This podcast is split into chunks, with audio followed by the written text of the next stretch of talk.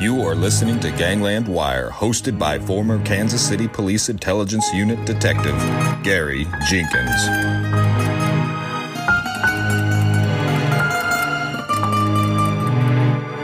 Welcome, all you wiretappers out there. I'm back here in the studio of Gangland Wire on another Zoom interview. Now that I've discovered Zoom, it seems to work a little better and people are more familiar with it. It's easier interface than Skype. So I'm doing Zoom interviews now.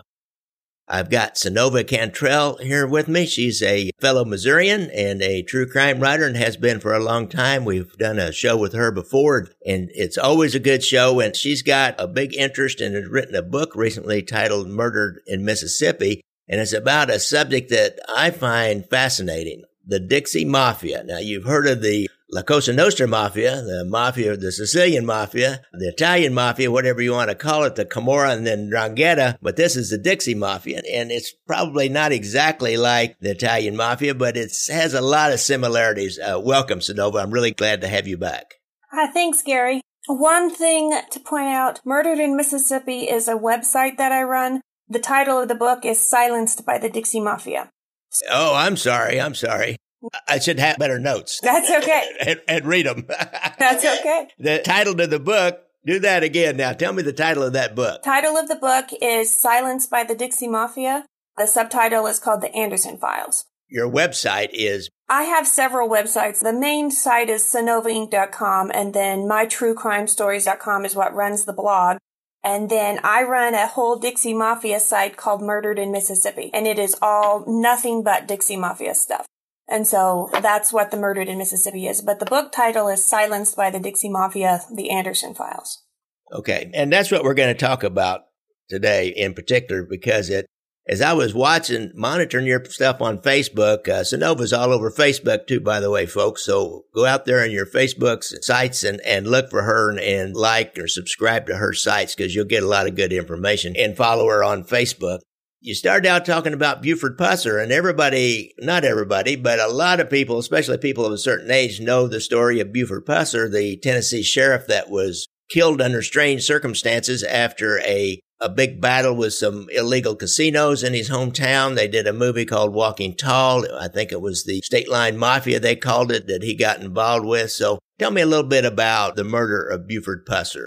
Okay. Well, the story starts a little bit before the murder of Buford Pusser. Um, you have a young Tennessee sheriff. He was an ex wrestler. He was six foot something, six and a half foot, something like that, 200 and something pounds. He was a big guy, just a big old country boy. And he ended up, through a series of circumstances, ended up being the McNairy County, Tennessee sheriff. And at the time it was dry. There was no, was supposed to be no moonshine, no liquor anything. And right on the state line of Mississippi and Tennessee, there was a group of rowdy rousers that was kind of nicknamed the state line mob. Now that uh, got characters like Louise Hathcock and Jack Hathcock and Towhead White and a bunch of others. Well, those are the main characters I want you to keep in mind because Louise Hathcock was a pistol and there was one of those things. Petey Plunk was one of the deputies that worked with Buford Pusser, and he is going on record to say, or he had gone on record to say, that he would rather have Al Capone gunning for him than Louise Hathcock. And that was given to the Tennessean,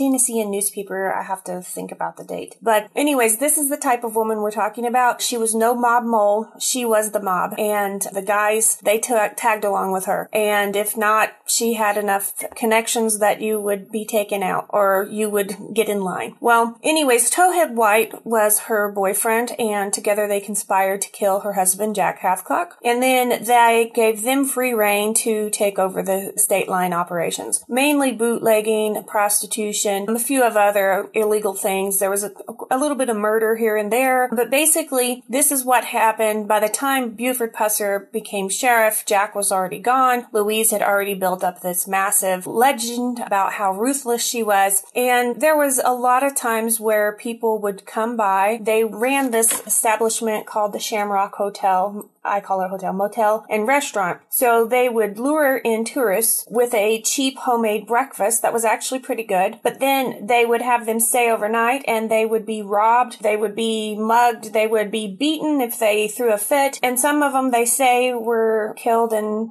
dumped in the Tennessee River. Haven't been able to find any evidence of that, but there's a lot of evidence of the robbery that was going on. Well, on a very fateful day, I believe it was in 1966, Buford Pusser is called to the Shamrock Motel again for the thousandth time. He takes along his deputies. He goes there because some tourists were robbed in the night. They were drugged and then their hotel, their motel room was robbed. He goes in and he is under the assumption that he's just going to get the stuff back. He's going to leave. Well, Louise Hathcock was in a lot of trouble at that point in time, looked like she was going to prison. Her, her boy toy, Towhead White, was in prison and things started falling apart for her. And for the first time, she couldn't blame it off on a man. Everyone knew she wasn't this innocent little princess. So she looked at, was looking at hard time. And so she lured Buford Pusser back to her room. She's like, I need to talk to you, Cher. Just this, the two of us. Well, he was dumb enough to go. He walks down the hall and into this little room. She turns around, shoots from the hip, misses him. He falls down onto the bed and out comes his 45 and he shoots three consecutive shots. One hits her, turns her around, so it shoots her here, shoots her in the back of the shoulder, and then shoots her again. So within seconds, this is all done. She's on the floor. She's dying. This was the first state Dateline mobster that was taken out by the police. Most of the time they took out each other. Well, that was one of those things where everyone in the area, other than the criminals, thought it was a good thing. They went ahead and put Buford on, uh,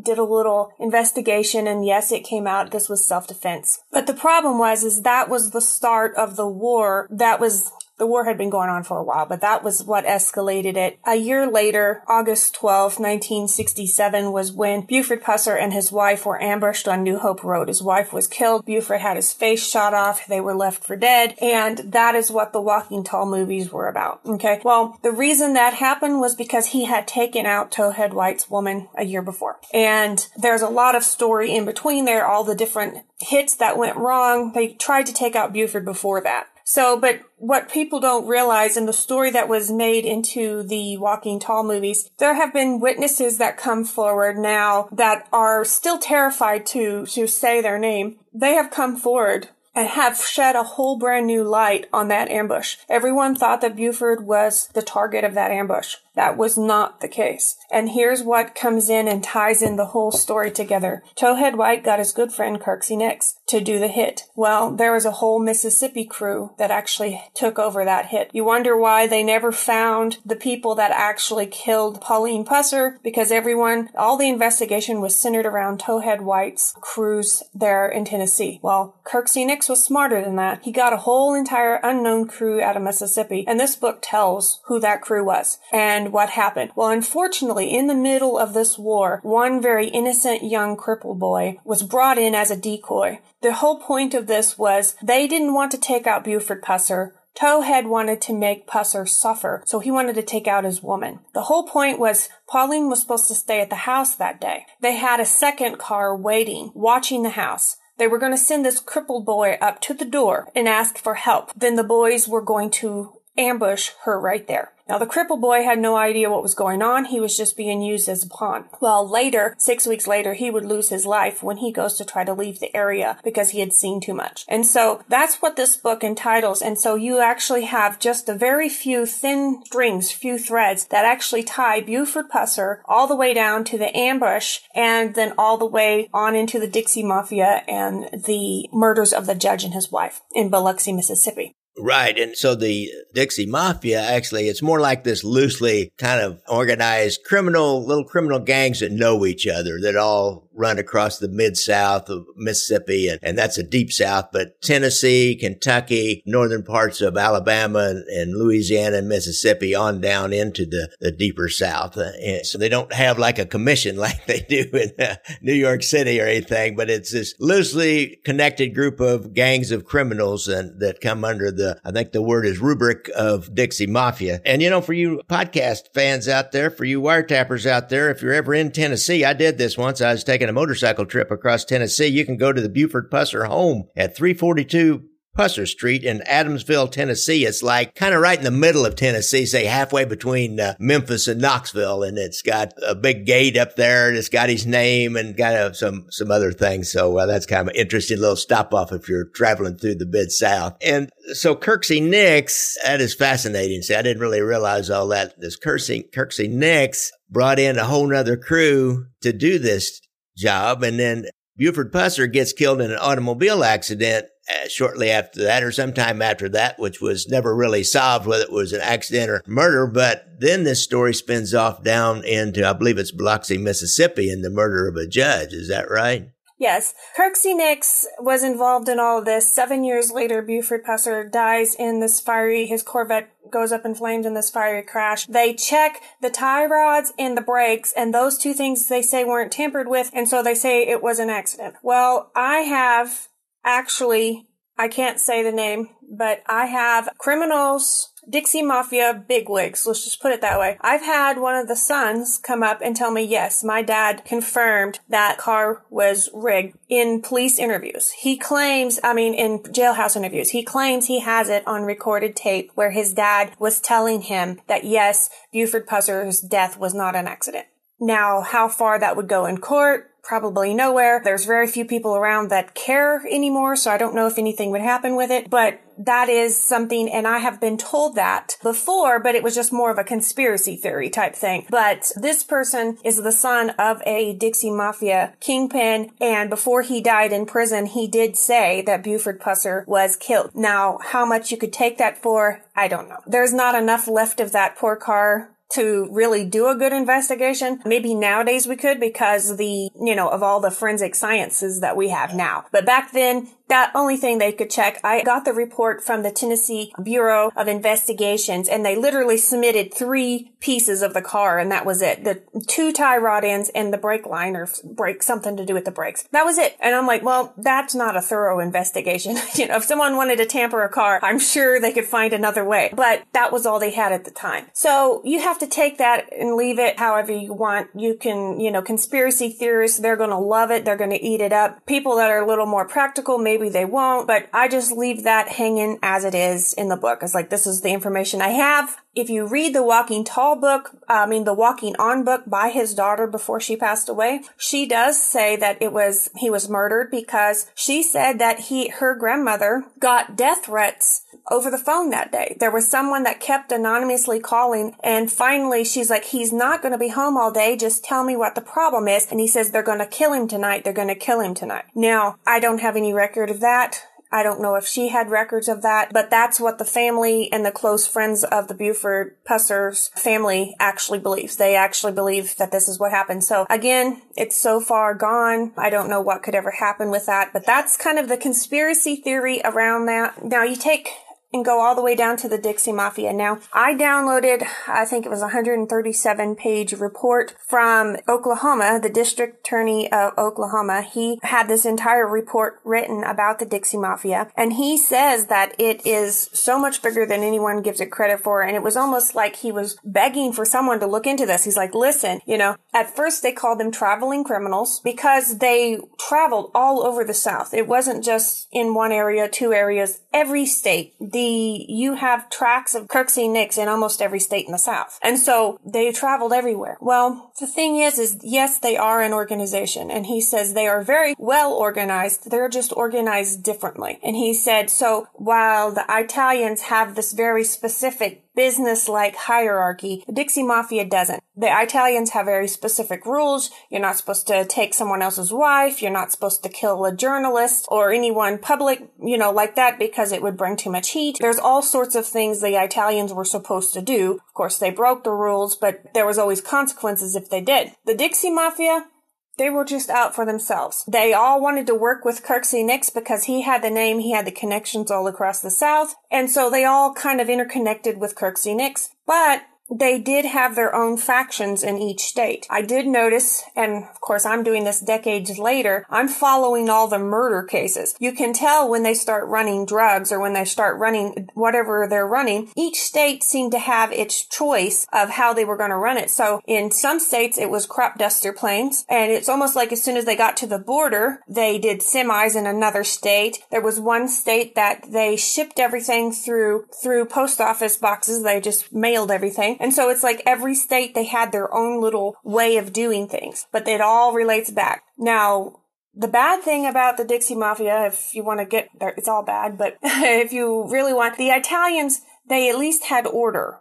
They were vicious, violent criminals that murdered people, yes, but they had order to their organization. The Dixie Mafia, it was all about the individual they would take your woman if they wanted your woman and you didn't like it, they'd kill you. If they wanted the money that they thought you had, whether you had it or not, they would kill you, you know? And so to stay at the top of this organization, you just had to be the craziest, most vicious person there was. And so there was less rules they were more violent, and there's even a lot of evidence how the Italians, if they didn't want to get their hands dirty with something, they would hire out the Dixies because they knew those crazy thugs would take the heat and take care of it. And they had bought off so many people in the South. Cause see, during their heyday, the South was extremely broke. And so you've got a police officer who can't hardly put food on the table. And you've got this guy that comes up and says, Hey, I'll give you a year's worth of wages per month if you'll just look the other way.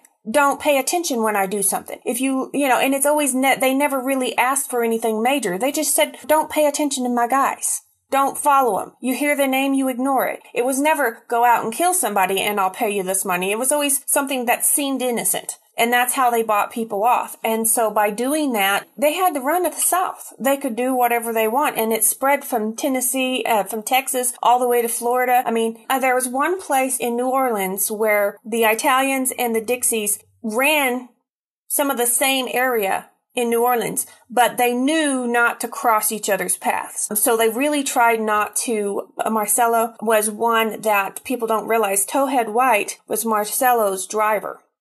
And so they had good connections there. But so they really watched themselves in, in Italian run areas, but they didn't fear nobody. And so this is what the book kind of goes into detail. I may write another book that really goes into the things because you've got some serious serial killers like Bill Clubb and Billy Sunday Birt. Those guys, they would class in my book just from their psychology, they would class more as serial killers. The way they stalked their prey and they hunted them down and and so, but the Dixie Mafia just, it's like a grassroots system. You can't pull up one blade of grass out of your yard by the root. It pulls up all these others. Well, that's exactly the way this is. It's just strung across the South like grass is the way the Dixie Mafia is. So, how did they happen to kill this judge? What, was the judge uh, on the take? You know, we talk about their political connections, and, I can see how you could do that in the South, especially during the 50s and 60s when they were probably getting going and getting somewhat organized after the war. It was the South was so poor. Yeah. And especially the rural areas. And then when narcotics came in, there was so much money for them to make. I, it would be easy. And if you look in some of the popular shows today, the, you talk about uh, Towhead White and Louise Hathcock, was that her name? Yeah.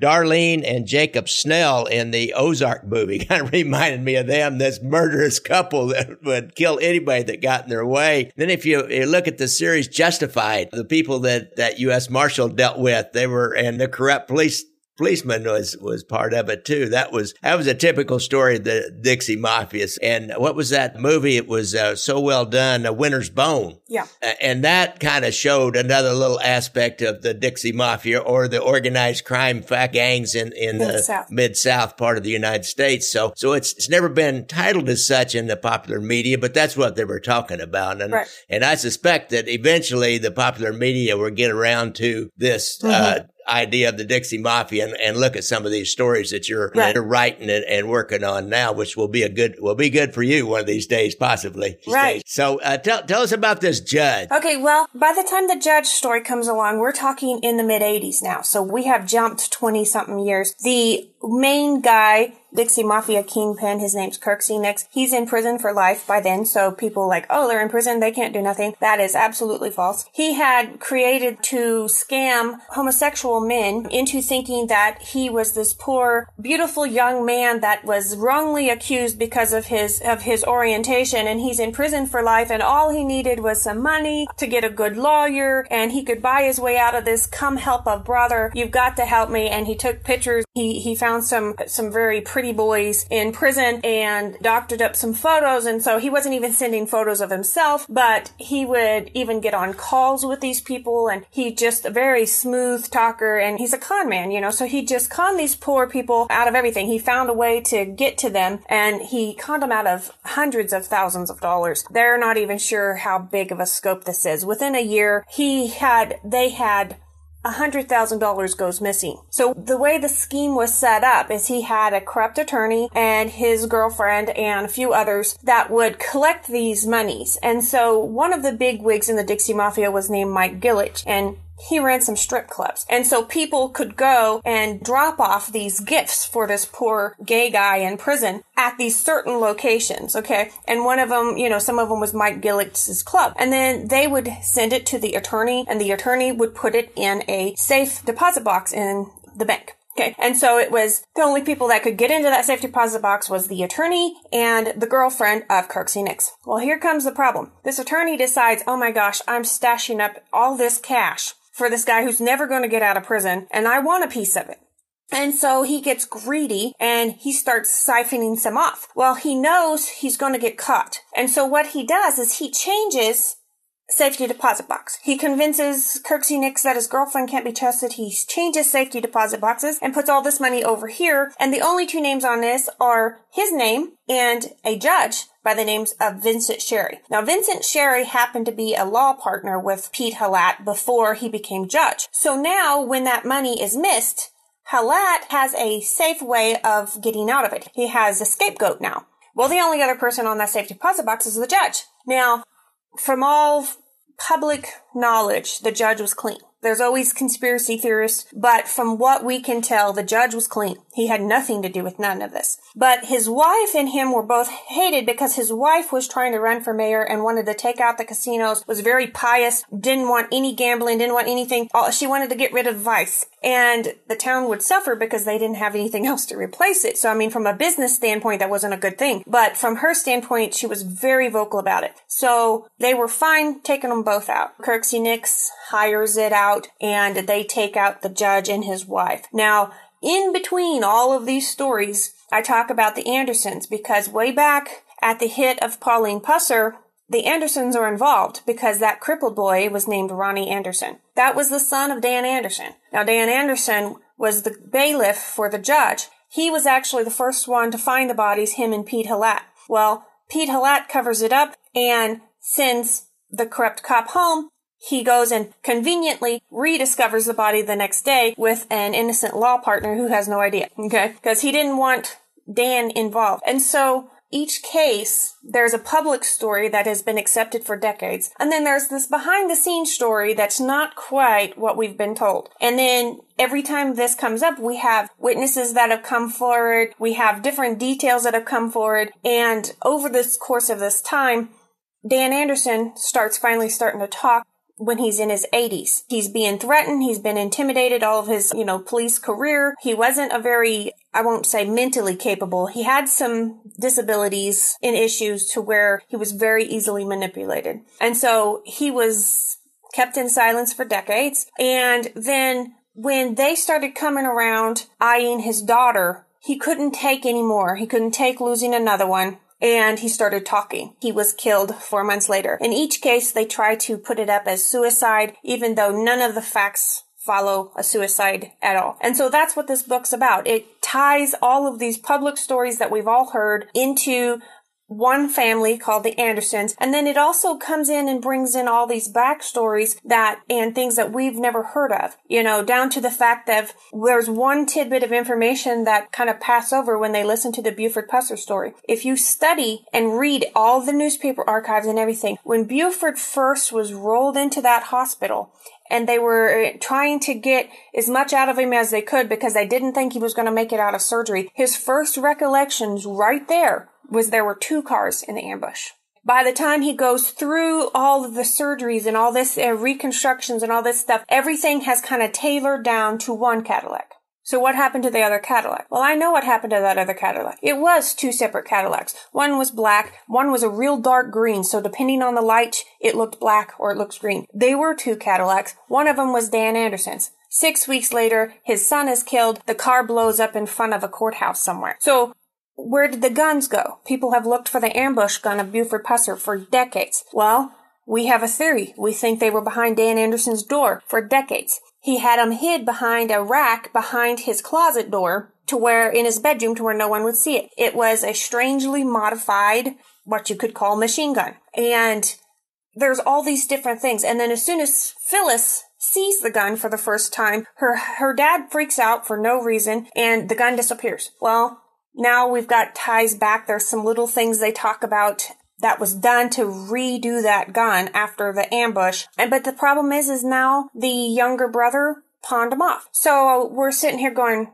could the ambush gun still be out there? Because it wasn't destroyed. It was meticulously rebuilt and reblued and restocked and re everything. Of course, we know with ballistics that that don't matter. As long as it still has the same barrel, the same firing mechanism, we can still match it ballistically. So there's that little bit of mystery in there. Well, could the gun that took out Pauline Pusser still be out there? Most likely because it was never destroyed. That's what this book's about. It ties all of this stuff together with those threads from back to Buford Pusser all the way through the murder of a judge and then another suspicious suicide. And then it talks about the story of the daughter who has fought for 54 years for someone to fight for her brother because the suicide that they so-called staged doesn't even make sense. Yeah. And so that's what the book's about. It's, it's really about that little boy because I feel like in all of this chaos and all this crime and all this war, the one true innocent victim that never made the choice to be in this life was that little crippled boy yeah.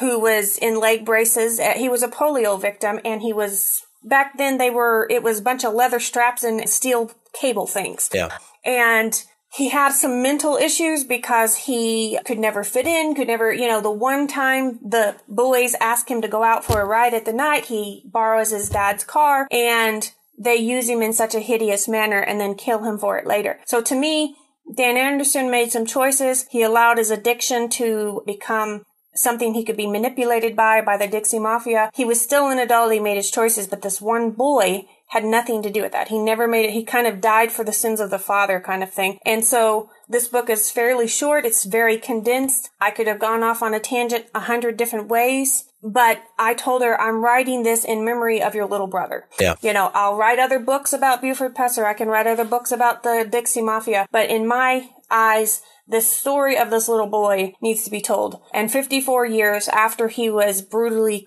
killed by his so-called friends, it is. And that's the purpose behind this. I'm, I want people to realize that their decisions affect other people. And in reality, a lot of decisions were made outside of that little boy that ended up making him lose his life for it. And so that's what this book's about. It's about the Dixie Mafia. It's about Buford Pusser, but it's about one warrior woman who has fought for 54 years saying, please somebody remember my little brother. And that would be Phyllis Cook, I think is her name. And she was, uh, her maiden name was Anderson though. So mm-hmm, she was, mm-hmm. she was a daughter of uh, Dan Anderson. Dan Anderson and the brother of the little boy. Okay. Interesting. You had a source right close to that whole thing. So it sounds interesting. It sounds fascinating. Synova, I appreciate it. Why don't you go back over all the ways that you can help people out there and your websites and books and you do consulting or coaching. Explain what coaching, explain what you do there and then okay. uh, we'll end this off. Okay. Well, first of all, I have several different websites. If you want nothing but Dixie Mafia content, it's murderedinmississippi.com. If you want true crime stories and all that, you go to mytruecrimestories.com. If you can't remember all the different sites, that's okay because my main head site is synovainc.com and that has links to all the other things. But on that, I have true crime stories. I do, I work as a victim's advocate with Missouri Missing. I volunteer with them. I have a case submission form. So if you have a case that you would like us to cover, then you can go through that. If you are a victim yourself and you need someone to go over your case, we are not a legal authority. We are not police. We are just a media. So I write and I market it to the best of my ability. I can't guarantee anything, but I do use my skills to help victims that need their case looked at. I will bring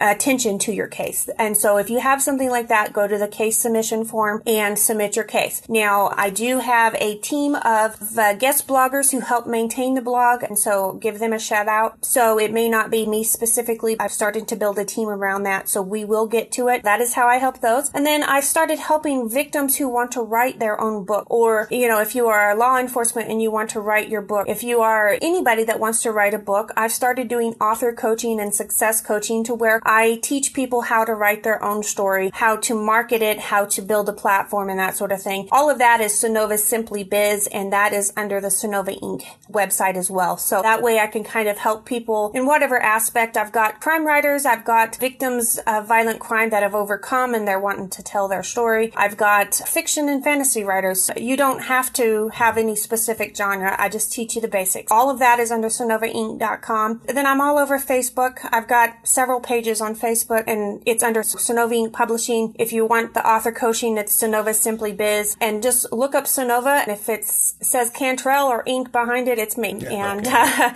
there's very few Synovas. I did notice there's a couple of, I think, Japanese Synova something that's not me. I'm not Asian. Okay. Okay, if it's if it's an unpronounceable last name, you'll know it's not this. It's not me. it's not Arsenova. All right, God, you're a busy lady. I'll say that. Making hay while the sun shines. I see you got your fedora on here. I've got my bowler hat here. I wear once in a while, but I, I got I wear these headphones here. So uh, I know it's hard. It's hard. I did one interview on the radio, and I had to throw them down around my neck and just pull them up like this. yeah, I, I, guess I could have done that. Comfortable, and they don't stay in place very right, well. So. Exactly. Exactly. You'd think with all of our technology nowadays, they could make a set of headphones that we could wear with a hat. It, it's a weird deal. I had some earbuds I put in, but for some reason they didn't work in this I computer. Agree. I don't know. You know, it's technical stuff. It drives right. me crazy. Synova, I appreciate it, and I thank you. You have a good one. You. It's really, really interesting talking to you as usual. Thank you. You too. Bye.